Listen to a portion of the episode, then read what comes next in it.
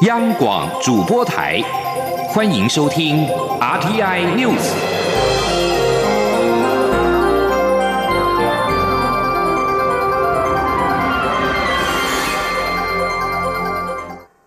各位好，我是主播王玉伟，欢迎收听这节央广主播台提供给您的 R T N News。今天是二零二零年二月二十号，新闻首先带您关注。中央流行疫情指挥中心十九号深夜表示，台湾新增一例武汉肺炎确诊个案，是台湾第二十四例个案，是一名六十多岁的北部女性，近两年没有出国史。一月二十二号出现发烧、咳嗽症状，二十二号到二十九号曾经四度到诊所就医，被诊断为一般感冒等疾病。后来因为个案状症状没有改善，而且出现了呼吸急促，二十九号到医院急诊，诊断为肺炎。三十号住院，病情恶化，二月十号转入加护病房，并且在十七号因为医院配合指挥中心的流感并发重症检体检验结果为阴性者，进行通报裁剪，将个案转收到负压隔离病房，于十九号确诊。个案目前持续隔离治疗当中。指挥中心应变官庄仁祥表示，个案的病况比较严重，接触者有三百六十人，包括了家人、朋友和医疗人员等等，准备裁剪当中。而这一名个案也是台湾第二例还找不到源头的本土个案，但是否为社区传染？庄仁祥表示，个案没有出国史，但接触史与感染源还在调查当中，才能够厘清是否有社区传播的现象出现。而台湾在昨天十九号一共新增了两起确诊案例，第二十三例则是台湾唯一死亡个案的白牌车司机的妹妹，推测感染的原因与先前相同，都是因为一场家庭聚餐。至此，该司机一家已有五人确诊。不过，指挥中心仍然呼吁民众要注意，但不用过度恐慌。前天记者吴丽君的采访报道。中流行疫情指挥中心指挥官陈时中在十九号下午三点多举行的记者会上表示，他在记者会前才刚确认，因为武汉肺炎死亡的白牌车司机的妹妹也已确诊，成为台湾第二十三起武汉肺炎个案，连同先前确诊的司机弟弟、妈妈和外甥女婿，这起家庭群聚已扩及五人。由于除了司机的弟弟和妈妈与已故司机同住外，司机的妹妹和外甥女婿并未与已故司机同住，因此推测两人的感染源都来自一月二十七号的一场家庭聚餐。其中，司机妹妹在二月五号出现发烧、咳嗽、喉咙痛等症状后就医，二月十七号住院，期间第一次裁剪武汉肺炎病毒为阴性，但第二、三次裁剪都是弱阳。性，直到稍早第四次才确认是阳性。面对媒体质疑，吃一顿饭就可以把病毒传给四个人，这是否显示病毒毒性确实很强？民众最好避免聚餐等活动。陈时中则表示，目前全台确诊个案并不多，只有这家是五个人，因此无需过度恐慌。他说：“那我们还是呼吁，就是说大家要注意，但是也不用这么的恐慌了哈。毕竟是很多的确诊。”陈世忠也表示，目前已针对司机的妹妹展开疫调。他说：“所以相关的疫调现在立刻积极的展开中。好，相关的可能的接触者，我们要立刻把它掌握，那加以检验或是加以隔离。”另外，怀疑是白牌车司机感染源的台商陈时忠也表示，由于相关血液检验资。料需要两个工作天，目前检验结果尚未出炉。至于该名台商返台搭乘的飞机，由于相关成员已超过潜伏期非常久，因此没有必要再加以管制或检验。但其亲密接触者都会再进行采验。中央广播电台记者吴丽君在台北采访报道。而对于俗称武汉肺炎的 COVID-19 疫情持续延烧，中小学下周二二十五号即将开学。台北市长柯文哲呼吁中央能够尽速订定全国统一的停课标准。中央流行疫情指挥中心指挥官卫福部长陈时中十九号表示，教育部已经提出草案，待专家会议讨论之后就会对外公布。今天，央网记者江昭伦的采访报道。中央流行疫情指挥中心十九号召开例行记者会，指出，因应全国四千所高中以下各级学校及公立幼儿园将于下周二二十五号开学，环保署将与教育部合作，由各地方环保局负责各校园的公共空间与设施的消毒作业，包括穿堂、一楼厕所、洗手台、溜滑梯等游乐设施，预计二十三号前全数消毒完毕，后续再由学校接手校园教室内部空间的整洁工作。针对学校自备学生交通车，指挥中心也提醒要做好自主清洁与消毒管理，比照交通部防疫标准，发车前与收班后都应该确实清洁消毒。至于大专院校，则由教育部督导各校委托合格清洁业者对校园消毒，同样也必须在开学前完成。而配合开学后人员交通流动需求，交通部则以责成客运、高铁、台铁、捷运、游览车、计程车等相关大众运输业者加强清洁消毒，让学生、教职人员安心上学。对于开学后若面临疫情冲击的停课标准，不止家长与师生相当关切，台北市长柯文哲也呼吁中央能订定统一停课标准。指挥中心指挥官卫福部长陈时中对此表示，待专家会议确认 SOP 标准作业流程后，就会尽速对外公布。陈时中说：“好，教育部已经提出相关的草案，那我们要请向专家好，大家来再检视，好看这样适合不适合，那我们会对外来公布。”陈时中也再度呼吁大家应该勤洗手。保持个人良好卫生习惯，在校或在家都应该保持空间良好通风。落实环境消毒及清洁，遵守咳嗽礼节，就是最好的防疫措施。中国电台记者超伦台北采访报道。而疫情对各行各业都造成影响，政府正在积极提出修法应应。行政院长苏贞昌十九号听取报告之后，特别条例草案内容已经大致拟定。行政院发言人 Gulas Udaga 表示，特别条例名称为《严重特殊传染性肺炎防治及纾困振兴特别条例》，实施期间自今年的一月十五号起到明年的六月三十号为止，内容涵盖了防疫规定、防疫医医疗人员补贴、检疫隔离补助以及纾困振兴等内容。前的记者王维婷的采访报道。因应武汉肺炎疫情，行政院长苏贞昌日前拍板，要编列新台币六百亿元的特别预算，而行政院也将制定特别条例。苏奎十九号听取政务委员罗秉成报告后，特别条例法案名称定为《严重特殊传染性肺炎防治及纾困振兴特别条例》，草案共十八条，条例施行期间为二零二零年一月十五号起至二零二一年六月三十号止。行政院发言。人古勒斯尤达卡表示，因应武汉肺炎对台湾经济社会的冲击，行政院制定特别条例，且编列特别预算，裁员宜用前年度税计剩余约三百六十亿元之应，其余拟举债筹措。古勒斯表示，特别条例草案的内容包括防疫规定、从事防疫的医师人员补贴、受检疫隔离者的补助与请假事宜、征用物资的规定与补偿，以及企业纾困。振兴等，古勒斯说，主要是针对防疫的指挥，好，那有相关的规定，以及从事防疫的医师人员的补贴，或是受检疫隔离者他的补助或请假的规定，或者是征用物资的时候相关的规定跟补偿，尤其是针对企业纾困跟振兴。它一定要有这一个法律依据等等，它的内容其实涵盖相当的广。古勒斯表示，针对受检疫隔离者，若企业不愿意发给薪水，政府拟提供补助，但细节与金额要等待特别条例草案通过之后才会对外说明。另外，因为武汉肺炎疫情特殊，特别条例草案也比照《传染病防治法》第六十三条的规定，若散播疫情假讯息，最高可罚新台币三百。百万元的罚金，并进一步加上三年以下有期徒刑的刑责。古勒斯指出，现行灾害防救法、食品安全管理法对散布不实谣言都有规定最高三年以下的刑度，因此特别条例将刑责入法，也是与现行法律刑度相当，以符合当前防疫需要。严重特殊传染性肺炎防治及纾困振兴特别条例草案将于二十号的行政院会通过后正式拍板，之后送立法院审议。中央广播电台记者王威婷采访报道。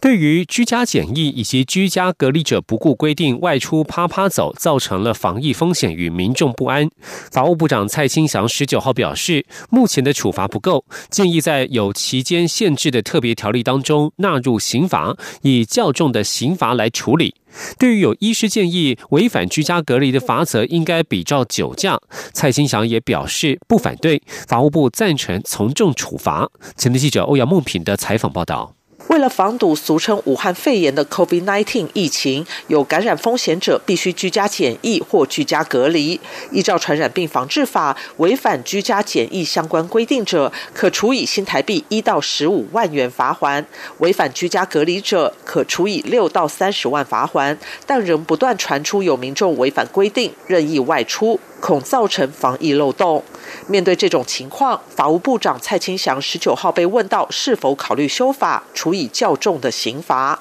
蔡清祥表示，目前传染病防治法中也有刑罚，但必须明知自己罹患指定的传染病，而且不遵行各级主管机关指示。还必须产生结果，也就是传染给他人，构成要件非常严格。法务部也认为目前的处罚不够，因此建议在特别条例中纳入刑罚。他说：“我们也觉得现在的处罚是不够的，因此啊，有特别条例啊，我们也提出一个建议，希望要不要纳入刑罚？那这个都已经在讨论当中了，将来也许就会用比较重的刑罚来处理。”那这个特别条例是有期间限制的，在这个防疫的期间，也许我们用重法，等到这一段时间过了以后，又回复到原来的法律，那我们就不动原来的传染病防治法啊，有这样的构想，也许啊，很快的时间，那就会有一个结论。对于有医师建议违反居家隔离的罚则应该比照酒驾，蔡清祥不反对。他指出，当初法务部便认为要用很严重的不确定故意处理酒驾致死。同样的道理，在防疫期间，如果不遵守规定，让个人行为严重影响到整个社会，法务部赞成以最严厉的处罚加以约束，也会提出相关条文。中央广播电台记者欧阳梦平在台北采访报道。继续关心国际消息，武汉肺炎疫情已经传入多个国家。昨天新增伊朗有两起新增病例，而且确诊的两人已经不治身亡。伊朗首都德黑兰南方的什叶派圣城科姆市医科大学负责人告诉梅尔通讯社表示，稍早前检验呈现新型冠状病毒阳性的两名伊朗人，已经因为呼吸系统疾病不治。伊朗卫生部发言人贾汉普尔在推特上证实此事。而武汉肺炎已经在中国造成两千多人死亡，另外有超过七万四千起确诊病例，疫情目前已扩散到至少二十个国家。中国因为不满《华尔街日报》相关的疫情评论标题，吊销了旗下三名驻北京记者的证件。美国国务卿蓬佩奥十九号谴责北京做法，强调正确的回应方式不该是前置言论，而是提出反对论点。《华尔街日报》在三号以“中国是真正的东亚病夫”为标题，针对武汉肺炎刊登评论文章，引发中国不满。中国外交部发言人耿爽十九号表示，对于发表种族歧视言论、恶意抹黑、攻击中国的媒体，中国人民不欢迎。《华尔街日报》报道指出，这是中国政府首次在后毛泽东时代驱逐来自同一家国际媒体机构的多名记者。对此，美国国务卿蓬佩奥十九号发表声明，谴责北京驱逐《华尔街日报》记者的行径。他强调，任何成熟、负责任的国家都了解自由媒体报道事实，而且表达意见。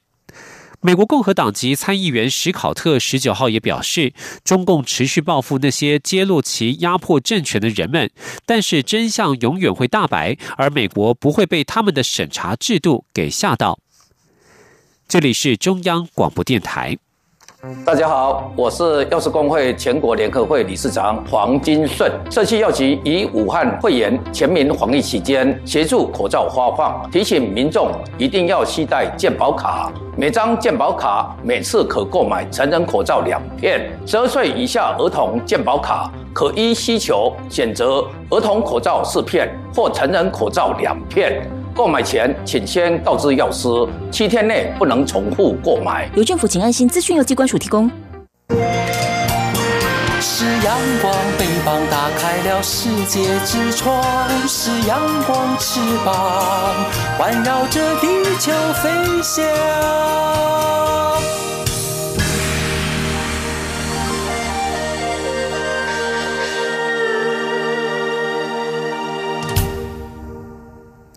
各位好，我是主播王玉伟，欢迎继续收听新闻，关心财经消息。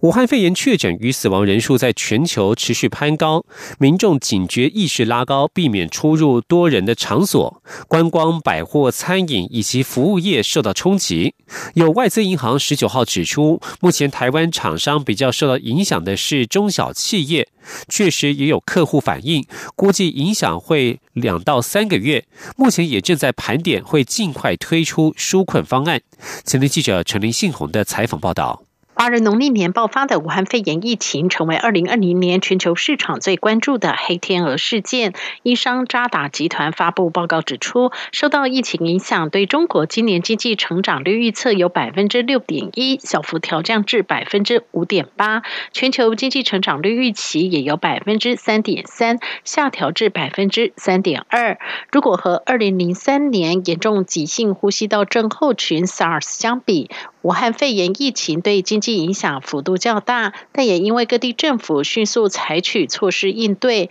预期持续时间会相对较短。武汉肺炎让民众警觉意识拉高，避免出入人多场所，也使得观光、百货、餐饮等服务业受到冲击。外资新展银行指出，由于台湾不像中国影响大，因此经过盘点后，目前一些中国台商以及中大型客户大致都还能应应，但中小企业目前已有零星客户卡难关，新展银也会尽快推出纾困方案。新展银企业及机构银行处处长罗伦友说：“我们也盘点过，包括很多在台在大陆很多的呃经营的这些台商，看起来都还 OK。那当然有一些中型的客户，我们就会放入观察名单去看，但是也我们也觉得 largely 是 OK 的啦。比较会有问题的是中小企业。那中小企业现在当零星有客户已经反映了，我们也希望尽快处理，但是并不多了，很零星的啊，尤其是。”因为当政府在前前两天提出方案以后，那啊客户当然也也也得到灵感了，赶快就就问一下，所以这种开始，所以也是在这两两三天开始啊，就比较开始有零星的一些反应。新展营也指出，疫情对产业的影响大概会持续二到三个月，也就是这几个月，企业的现金流会受到较大的冲击。不过，罗伦友也指出，市场的需求并没有因为疫情而消失，也就是说，待疫情结束后，科技业、生产自动化、电动车等需求就会明显扬升。台湾除了服务业之外，其他需求也会在往后几季补足。不过，如果疫情三个月后没有结束，情况可能就会有天壤之别，毕竟中国是生产重镇，也是全球需求量相当大的来源。中央广播电台记者陈林信宏报道。这次疫情，中国经济首当其冲。淡江大学产业经济学系教授蔡明芳表示，包括依赖中国消费市场的业者以及红色供应链合作的厂商受到冲击，产业链断裂、供应链金融问题、转单效应以及降低对中国的依赖等等。此外，许多海内外厂商因为美洲贸易战因素来台投资，在这次肺炎疫情爆发之后，这个来台投资的趋势会更加明显。而行政院主计总处在十九号公布了二零一九年全体受雇员工每人每月经常性薪资，平均为新台币四万一千八百八十三元，年增百分之二点二六。加计年终奖金等等之后，每人每月总薪资平均为五万三千六百六十七元，也年增百分之二点四零。主计总处分析，全体劳工薪资已经连续两年增幅超过百分之二，但今年初遇上武汉肺炎疫情，能否维持百分之二以上的成长变数较多。前天记者杨文军的采访报道。主机总处十九号公布，二零一九年全体受雇员工每人每月经常性薪资平均为新台币四万一千八百八十三元，较二零一八年增加百分之二点二六。加进年终奖金、加班费后的总薪资平均为五万三千六百六十七元，也较上年增加百分之二点四。剔除物价因素后，实质经常性薪资四万八百四十二元，年增百分之一点六九。实值总薪资五万两千三百三十三元，年增百分之一点八四。主计总处国事普查处副处长潘宁新分析，全体劳工薪资已连续两年增幅超过百分之二，主要与基本工资调升、景气转好、厂商调薪、发放奖金及员工酬劳有关。不过，今年初遇上武汉肺炎疫情，全体劳工薪资能否维持百分之二以上的成长，变数多。他说：“如果其实疫情真正会影响到企业的营运，那当然其实直接间接都会影响到薪资的成长。这个是。”其实用常理来推断就会，但是实际的数字到底怎么样，其实还是要看一下。潘宁新也提到，若参考二零零三年 SARS 时的薪资调查，当时经常性薪资仍成长百分之零点一七，显示薪资仍有其僵固性。这次武汉肺炎推测比较会对奖金造成影响，月薪成长顶多持平，负成长机会不大。中央广播电台记者杨文君台北采访报道。继续关注“钻石公主号”游轮的疫情后续消息。中央流行疫情指挥中心十九号表示，钻石公主号上的台湾民众由于各种航班申请程序，预计要到二十一号才有办法派出包机接回台湾。搭机人数扣除确诊患者大约十九人，但由于其他因素，仍在做最后的确认。此外，指挥中心也强调，搭乘包机的民众回台之后，一律先到医院采验，两次采验都是阴性之后再集中隔离。今天记者吴丽君的采访报道。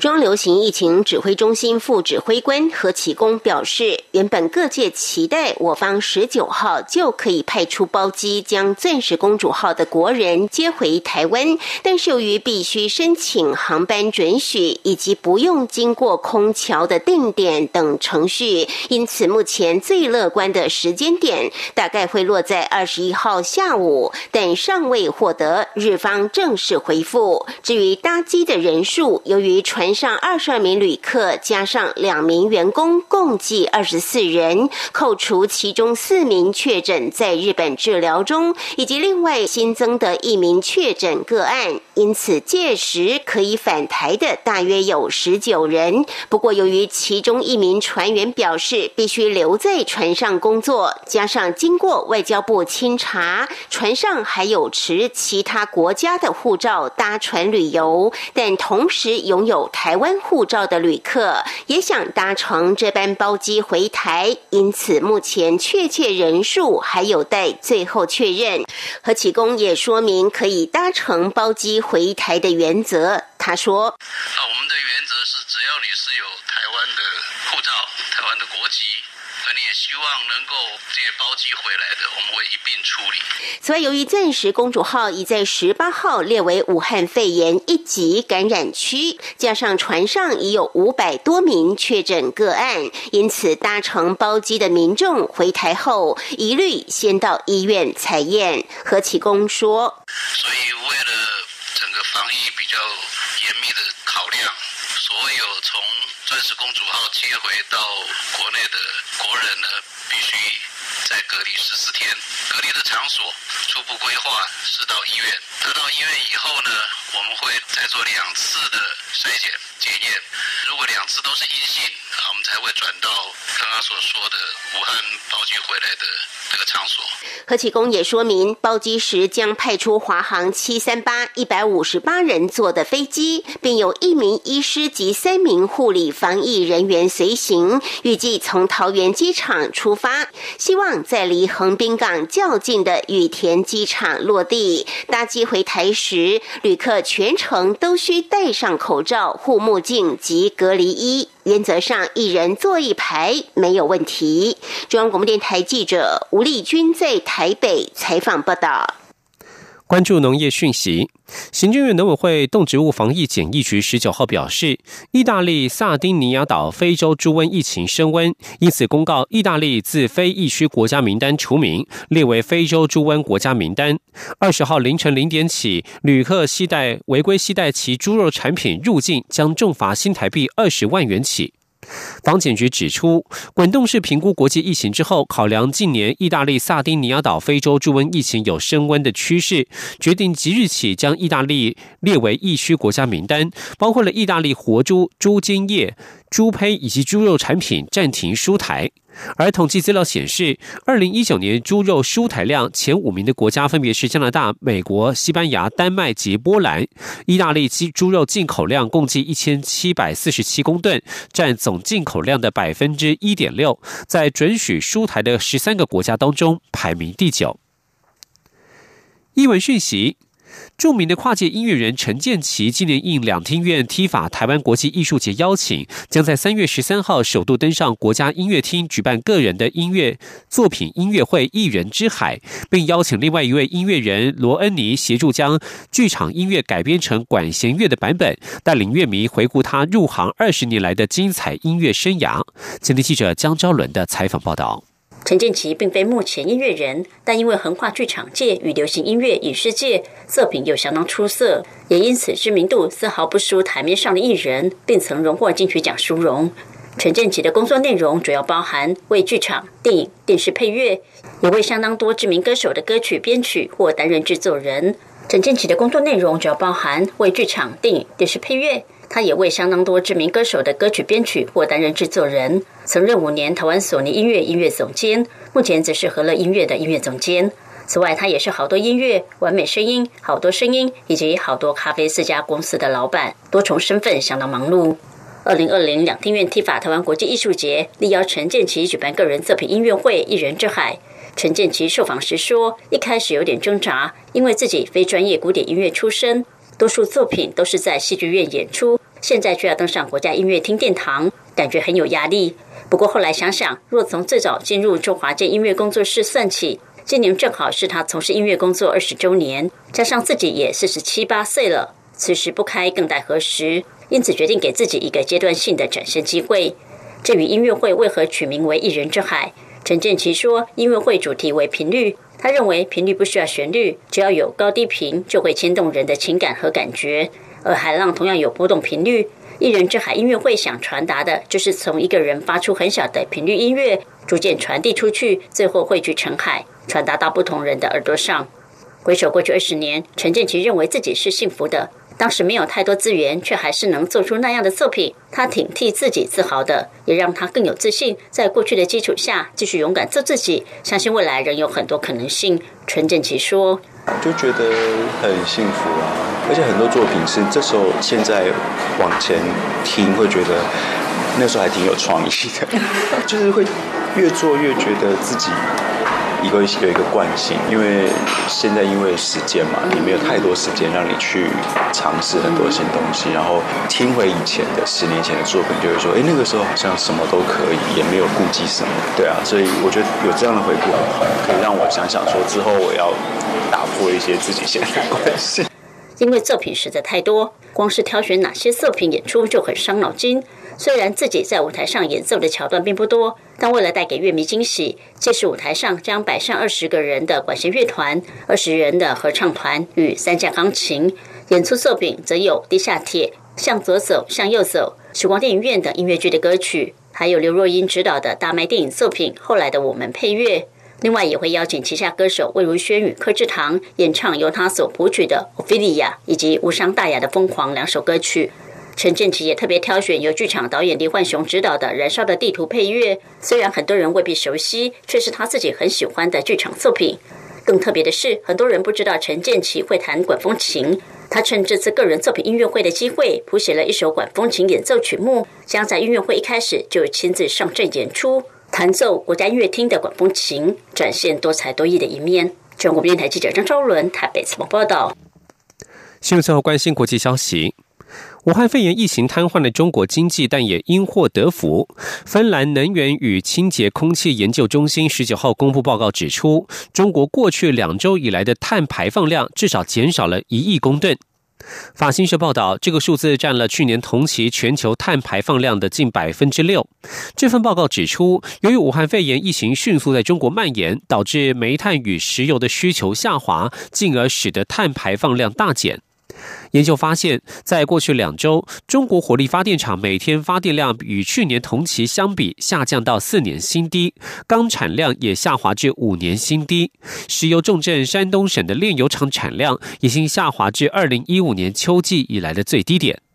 报道指出，中国的控制疫情措施导致各重要产业部门产值减少了百分之十五到百分之四十。过去两周很有可能就消除了中国四分之一或更多的二氧化碳排放量。